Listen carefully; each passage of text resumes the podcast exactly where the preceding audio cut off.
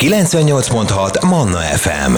Mindennapi életünk. A mikrofonnál Argyelán Kriszta. Kellemes szerda estét kívánok, ez a Mindennapi életünk, a Manna FM levezető és hazavezető műsora. Én Argyelán Kriszta vagyok, és ugye 7 óra után mindig megyünk a konyhába, hogy összedobjunk közösen valami finomságot, van, amikor a gyerekek segítenek nekünk, van, amikor a Manna hallgatók alapanyagaiból dolgozunk, és ilyenkor szerdánként Kohári Éva gastroblogger, a gluténmentes ízlik Facebook csoport alapítója hoz nekünk gluténmentes recepteket, hiszen Éva több mint tíz éve már foglalkozik ilyen finomságok elkészítésével, mióta Sára lányánál diagnosztizálták a gluténérzékenységet. Mi az, amit Éva ezúttal hozol nekünk? Sziasztok! Egy glutén és tejmentes császármorzsa, vagyis marni receptet hoztam nektek mára.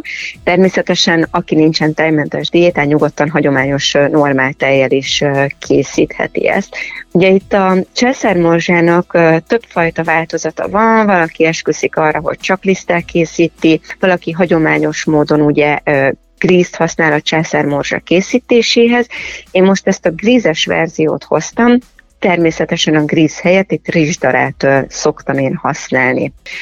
Egy nagyon kevés liszt van benne, úgyhogy én ezt a verzióját szeretem, tehát ezt a grízes verzióját szeretem a császármorzsának sokkal jobban. Mik a hozzávalók? Ebből körülbelül olyan három felnőttnek való mennyiség készíthető, amit most itt elmondok nektek. Kell hozzá 7-10 g univerzális gluténmentes lisztkeverék, 100 g gluténmentes rizsdara, 250 ml növényi ital, vagy hagyományos módon ugye tej, egy teáskanál vanília aroma, három darab emmes méretű tojás, 100 g kristálycukor, fél citromra szállt héja, és 50 g margarin vagy vaj a sütéséhez. Hogy álljunk neki a császármorzsának? Első lépésként a lisztet keverjük össze a rizsderával, öntsük rá a tejet, ezt így alaposan keverjük, szintén összetegyük félre egy órára körülbelül állni, ez alatt a rizsdara megszívja magát ugye a tejjel vagy növényi itallal. Hogyha letelt az egy óra, akkor válasszuk szét a tojásokat, a tojás sárgáját keverjük habosra a cukorral, és ezt keverjük hozzá ehhez a rizsdarás teljes masszához.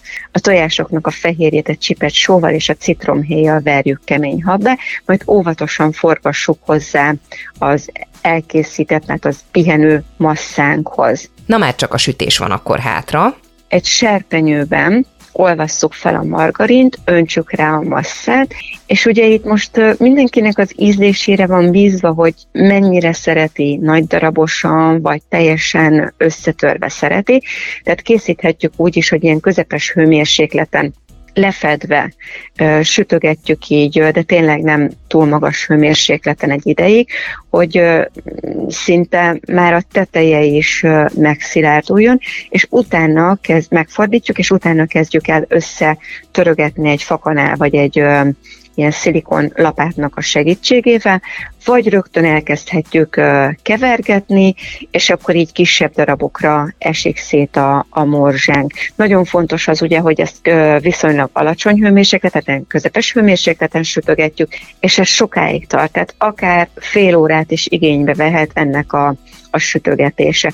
Ugye alapvetően egy nagyon egyszerű ételről van szó, de már magát a tésztát is pihentetni kell egy órán keresztül, aztán a sütögetés is elég sokáig tart, tehát mégsem egy túl gyorsnak mondható finomság ez a császár morzsa. Tényleg, finomságot említettél, most ez desszert vagy főétel? Hát nekem főétel egy tartalmas leves után, nem tudom miért, tehát nekem a császármorzsa valahogy nem desszert. Neked? Én is inkább a bukta, mákosguba, aranygaluska körbe tenném, mondjuk egy levest követően. Igen, nekem a császár, jó, én eleve ez most így lehet, hogy nem olyan szép dolog ezt így kimondani, én eleve annyira nem szeretem a császármorzsát. A gyerekeim például nagyon-nagyon ö, szeretik, tehát én rendszeresen készítem, de én nem vagyok egy ö, császármorzsa ö, rajongó, pedig igazából tényleg finom, tehát ha ott van, mindig ö, eszek belőle. Ö, ugye én pont ezért nem kívánnám meg soha egy, ö, egy süteménynek mint mondjuk egy palacsintát, amit ugye a palacsintát is általában levesek után szoktuk kínálni, de azért a palacsinta az valahol mégiscsak desszert. Nekem a császármorzsa nem ez a kategória.